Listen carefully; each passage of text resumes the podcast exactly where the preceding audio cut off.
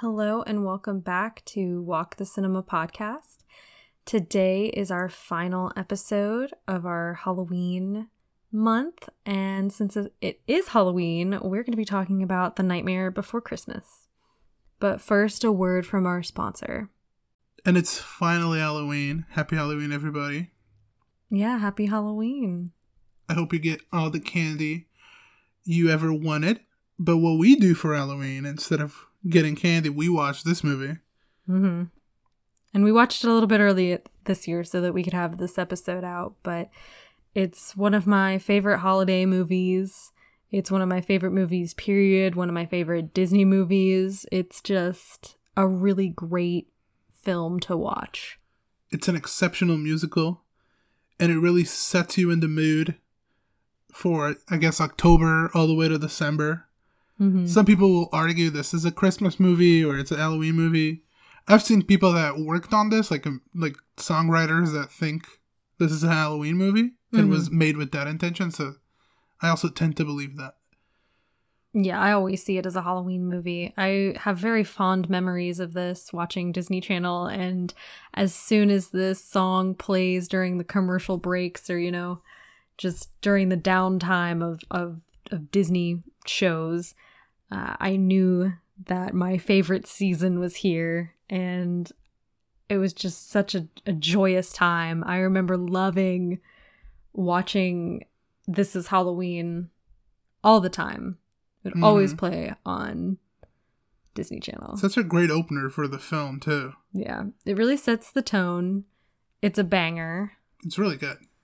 And I think it just it, it sets a tone not only for the movie itself, but then also for the incredible music that the great Danny Elfman Yeah, made. this had no right being this good. Like these songs are beyond the film. They're just you can put them on the radio or on your Spotify Yeah. Halloween list, and you don't even need to watch the movie to appreciate these songs. They're so good that they Mhm. became essential for Halloween time. Yeah, because I mean, this is Halloween is like kind of iconic. It it brings out a lot of different voices of different monsters, and they're all u- kind of unique and and and it also introduces this character Jack Skellington. He's the king of the pumpkin patch. He's the pumpkin king. And he's kind of Halloween Town's savior hmm or hero. They love him. He's not the mayor, No, but he is the person that's kind of like runs the town. because the mayor can't do it on his own. Yeah, he's Yeah. only an elected official. Yeah, how can he be Yeah. trusted to make decisions? Yeah. And I think that what this movie has going for it a lot is the characterization of everything. The characters look really cool and they're all Yeah. unique. And I think that, you know, claymation itself kind of lends itself to that, where you have really interesting character design, but especially Yeah. with this, with the monsters, you have like kind of the uh, stereotypical monsters, right? You have like the devil. There's a devil character. There's ghosts. Yeah, there's ghosts, there's vampires, but then you have these like other characters that are purely created for this movie. I and mean, even the like ones that have inspiration, like the Doctor Frankenstein type character, yeah, he's not a human, and he, he it's just they made him very unique and recognizable. mm-hmm. And then kind of with Sally, like she is like the Frankenstein's monster, but instead of you know being body parts, she's essentially like a rag doll Yeah, with leaves. She's really cool looking. yeah, I and think I love she her. might be my favorite character. I like her, and I really enjoy. There's one character that's like a a a mud monster, Mm. and you see like the mud dripping off of the character in the. I in also the like the idea behind the mayor of the switching Mm, expressions yeah, and the boogeyman. The scenes with Mm. the boogeyman are really cool. Oogie Boogie. And he might, yeah, Oogie Boogie might not look super special at a first glance because he's like a rucksack. Mm-hmm. But once you get more details of him, he's also really cool. Yeah, I, I agree. And then we have Jack Skellington, where you first meet him. He he's got like the pumpkin head on, and then as he he dump he like sets himself on fire, jumps into the green acid green vat, and he comes out and he's a skeleton a skeleton, and what an icon! And you get this story of of a character that is really good at what he does, but he does it the same every single year. Yeah. And he gets tired of it. He has this whole existential crisis Yeah. of of he he would give it all up because it's just not fulfilling to him anymore. Yeah, especially when he finds this new concept Mm-hmm. of Christmas of joy and fun and snow. He, he becomes obsessed with it, which is the movie, right? Mhm. The movie's him trying to take over Christmas, not as like the Grinch would, Mm-hmm. where it's like he wants to destroy it. Jack doesn't want to destroy Christmas. He just wants to make it as best as possible Mhm. with him in the center. Yeah. And he wants to be able to do all this and he has this idea, but he's making all of these characters do something that's kind of outside of their even thinking. It's kind of like Yeah, making a, a fish climb a tree. they they don't realize what anything means. Yeah. And they're they're trying to do what what Jack is telling them, but they they they end up doing it wrong, making it scary, which works for Halloween, hmm you know? They make Halloween fun. They think everything is scary though. Yeah. Like they, they think of Santa Claus as Sandy Claus because they can't imagine a, a fun-loving, jolly old man. So they Mhm. make him like this monster with claws and which he's not. But they can't imagine him not being also a monster. Yeah. Because it's different. It's just not within their realm, you know? And they have like different realms. Like, I, I like the idea of having all of these different holidays that have different worlds. And you have Christmas Town or Christmas Land. And then you have, there's the giant turkey for Thanksgiving. We and- see the Easter bunny, Yeah, or just a Easter bunny. I guess I'm not sure if he's oh, he the is. major one. I think he, well, yeah, I think he is the Easter bunny. okay. you know, in in the movie at least. But they scare him, you know, because he gets he gets kidnapped by Shock, Lock, and Barrel, which are interesting characters themselves. Which I'm sure if you've seen the movie, you know, like the the idea behind them that they're all they're children that died in like kind of horrific ways, where Mhm. one drowned, one was shocked to death, and I don't one froze to death. Maybe I don't remember what the other one was, but it was like one they all died in kind of like tragic ways. Really and sad. their character designs are like reminiscent of of like the way that I love died. that about this director because he went on to make Coraline, hmm which is also like a spooky animated film, and Yeah. that one's even scarier. Like he really pushed it with that for like a kids movie, Yeah. and he just has these ideas. They're really dark, and he could be making horror movies. Like it's not that hard when you have the talent and you have the money behind you to make a horror movie. But he makes these animated movies that are not horror movies. They are targeted towards kids Yeah. for the most part, but they're still so dark in their essence. Yeah. And I just I just love his darker work.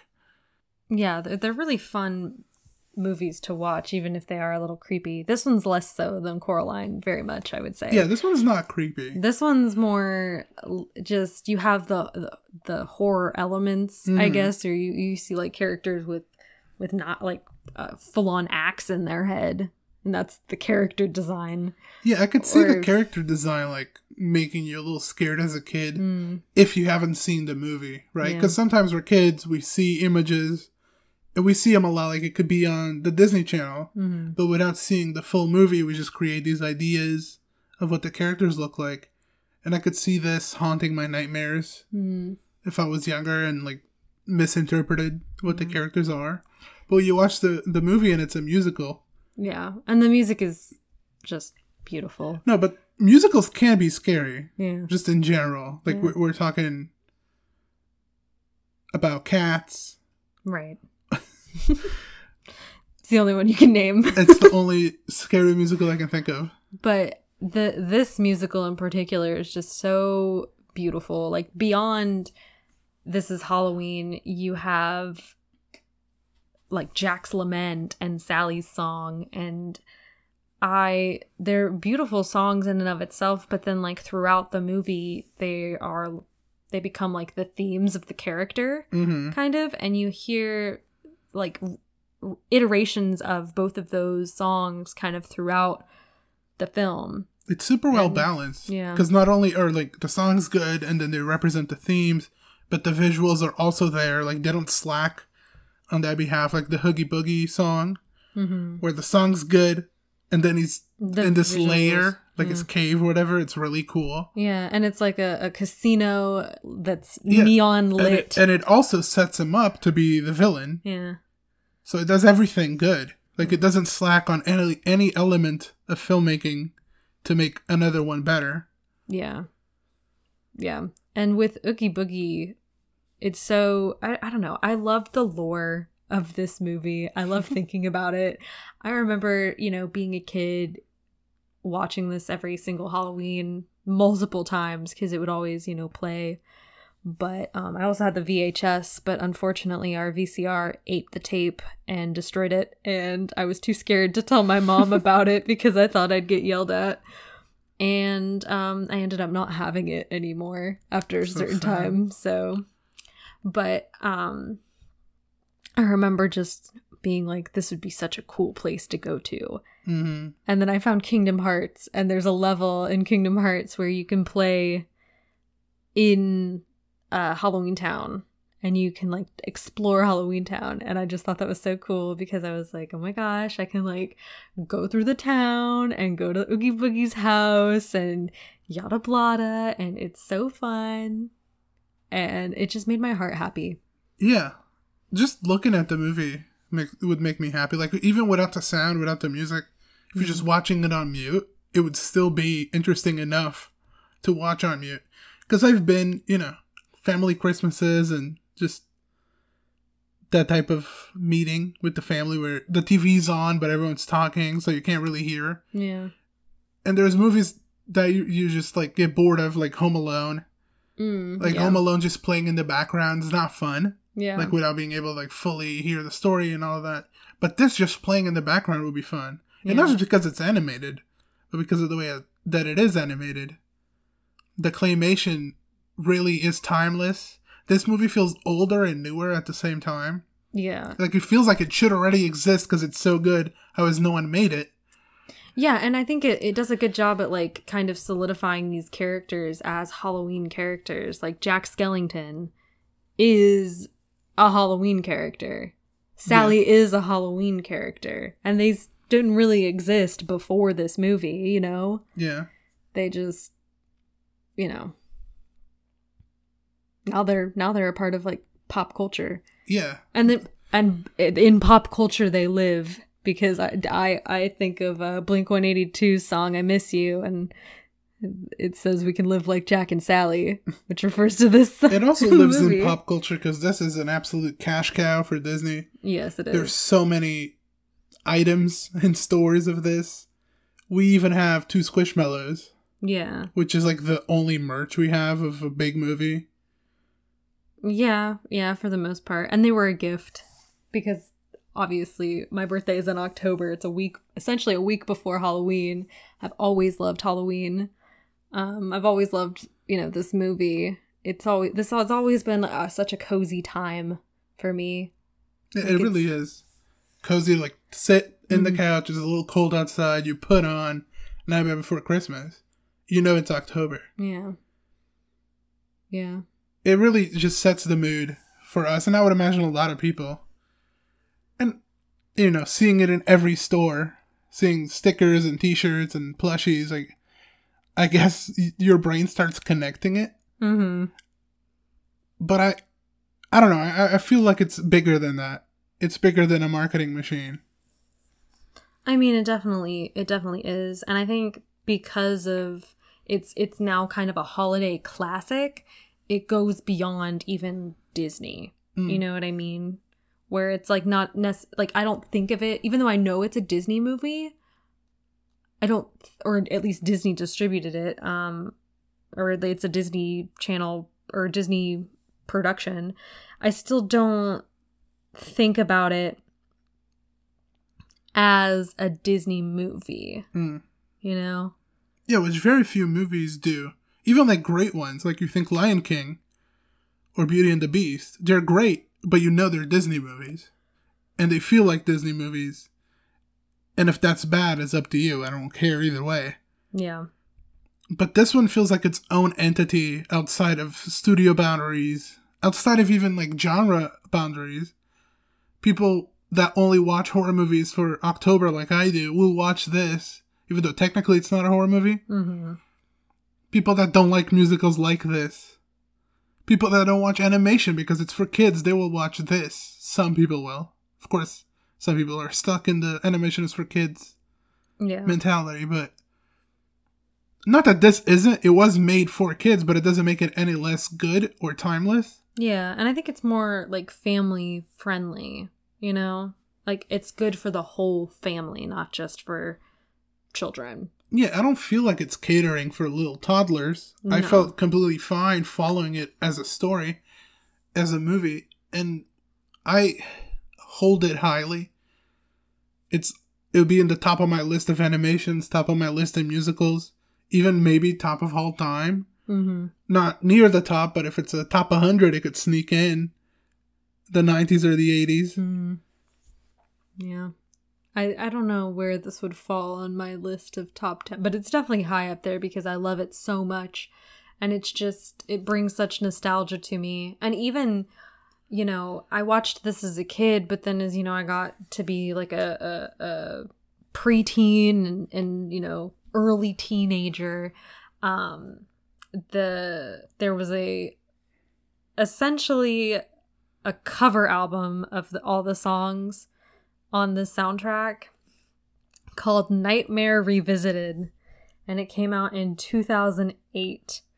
And it had um, artists like Marilyn Manson and like the All American Rejects sing songs from from the movie and have it on this uh album and that was like i think that that really solidified well i mean not that that solidified it but it had kind of turned into like a hot topic genre like film Mm. you know where the kids that frequented it hot topic had always had like some type of merch from from this movie.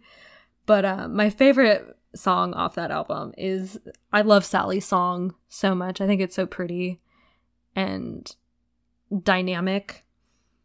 And amy lee from evanescence does that song on nightmare revisited and i love her voice so much on it so. Yeah, these songs are endlessly replayable outside of the movie. There's just things that if they are on the radio, Mhm. you wouldn't think, oh, this is a soundtrack or this is from a movie. No, it's a song that's good and it's about Halloween.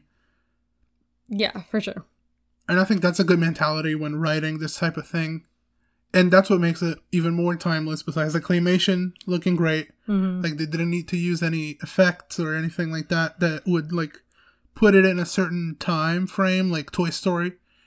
Which Toy Story is great, but it's aged. And this has not aged a second in any realm. And that's why I gave it a 9 out of 10.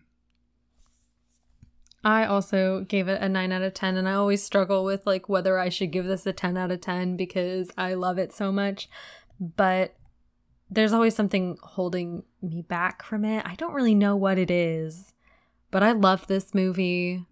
It's it's timeless. I think I'll probably watch this until the day I die, you know? And I'm gonna yell at the people in the retirement home to put this on because it's Halloween. Exactly. Tell them to to shut up, you know, because I'm trying to watch it. it's it's great. I know all of my friends love this movie. My friends probably don't, Yeah, that's. but they should. I just think it's pretty. It's a pretty classic movie, and I feel like it jump started a lot of of different claymation movies that have the similar kind of vibe. Like we talked about Coraline. I feel like Coraline wouldn't have been made had this not done so well Mm. because it did kind of Disney was worried that this movie was going to be too scary It's risky. for kids. And I think that it, with its success, it kind of proved that kids don't necessarily they're not necessarily scared of hmm scary imagery as long as it's portrayed in Right. Yeah, know. what I said. If if you see the movie, they're not scary. yeah If you see the like The character a- design. like a poster or like a sticker or a T-shirt, and it's just a skeleton a skeleton, it's like, oh, it's gonna get me. yeah but i think it did uh i think it did kind of jumpstart that like this is something that kids would be interested in hmm so then we get things like the corpse bride and Yeah, Corpse Coraline Bride is like and- super highly rated by a lot of people. It's Tim Burton. yeah We got Frankenweenie. yeah Frankenweenie We got, uh, I guess, Paranorman. Monster House, Paranorman. There's a lot of like horror themed kids movies. I don't think any of them really touch this, except maybe Coraline. mm, Coraline's a lot heavier mm-hmm. than this is. I think it's a lot deeper than this is. But this is near perfect in everything it tries to achieve. Agreed. But I think that that's all for this episode. So don't forget to like, subscribe, leave us a comment. And if you're listening to us on a podcasting platform, go ahead and rate us if you'd like. And we will see you next time.